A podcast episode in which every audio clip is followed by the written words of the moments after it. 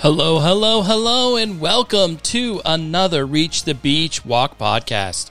We are winding down our Reach the Beach Walk for this summer, and I have been so amazed at the number of miles that we have gotten as a community.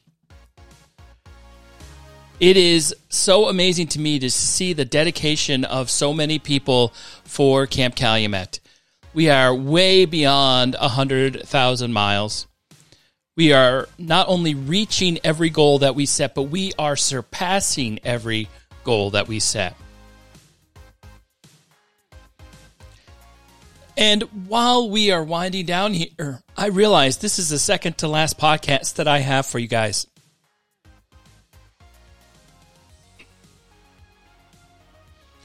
And it has been such a blessing for me to be able to produce these podcasts, to connect with the people that I have connected with, and just to support Calumet in doing something that I absolutely love, and that is creating content for people to listen to, to read, to watch, and hopefully throughout this journey this summer that you have been able to utilize this podcast as maybe a company way to accompany you while you are on your walks, or maybe you've learned something, maybe you've gotten some sort of insight or been inspired in some way during Reach the Beach Walk this year. And if you have, I am so thankful for that. I'm so happy that I have been able to produce a piece of content that has touched you in that way.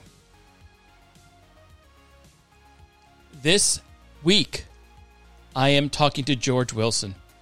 And many of you who have been part of Reach the Beach Walk over the years know that she has been a part of Reach the Beach Walk for many years. And not only that, she is a competitive person in that she is competing with herself to get those miles in for Camp Calumet.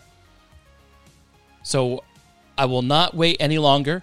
Here is my interview with George Wilson.